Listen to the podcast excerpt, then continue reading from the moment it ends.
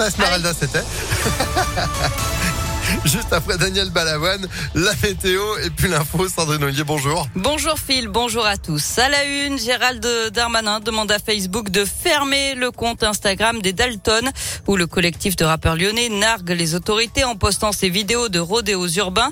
Ça fait trois jours que nous leur écrivons. On va commencer à se fâcher, dit le ministre de l'Intérieur. Plusieurs signalements ont été effectués auprès de la plateforme Pharos, chargée de la lutte contre les contenus illicites sur Internet. Plusieurs personnes se revendiquant du collectif ont déjà été interpellés. Un membre des Dalton a été mis en examen vendredi pour complicité, cinq jours après l'escalade du grillage d'enceinte de la maison d'arrêt de Corba.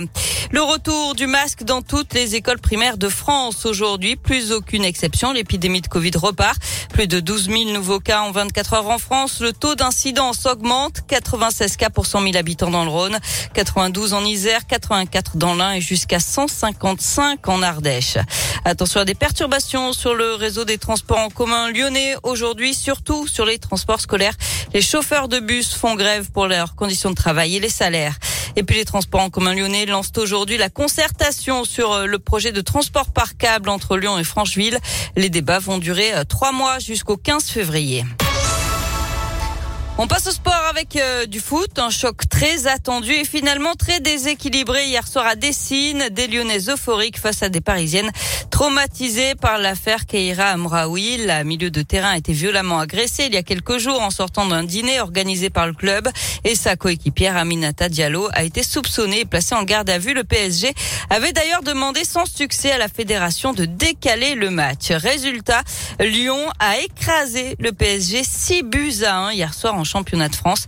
L'analyse de l'entraîneur de l'OL, Sonia Bonpastor. En fait, il y avait deux possibilités. Soit les événements qui sont survenus pouvaient euh, le groupe euh, parisien et leur apporter une force supplémentaire. Soit effectivement, euh, ça pouvait chez elle avoir un sentiment de, de doute.